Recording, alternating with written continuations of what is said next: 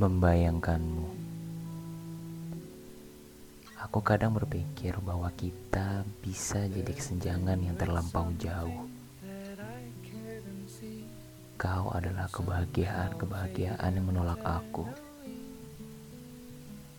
Keraguan itu selalu menagih pada diriku. Bagaimana jika bahagiamu bukan bersamaku? Bagaimana? Tak perlu dijawab. Aku senang.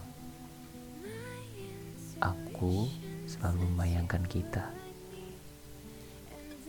Walau mungkin nanti bukan aku. Tapi membayangkanmu adalah pekerjaan yang sangat menyenangkan.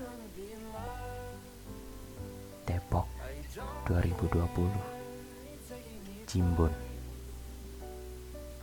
I just couldn't.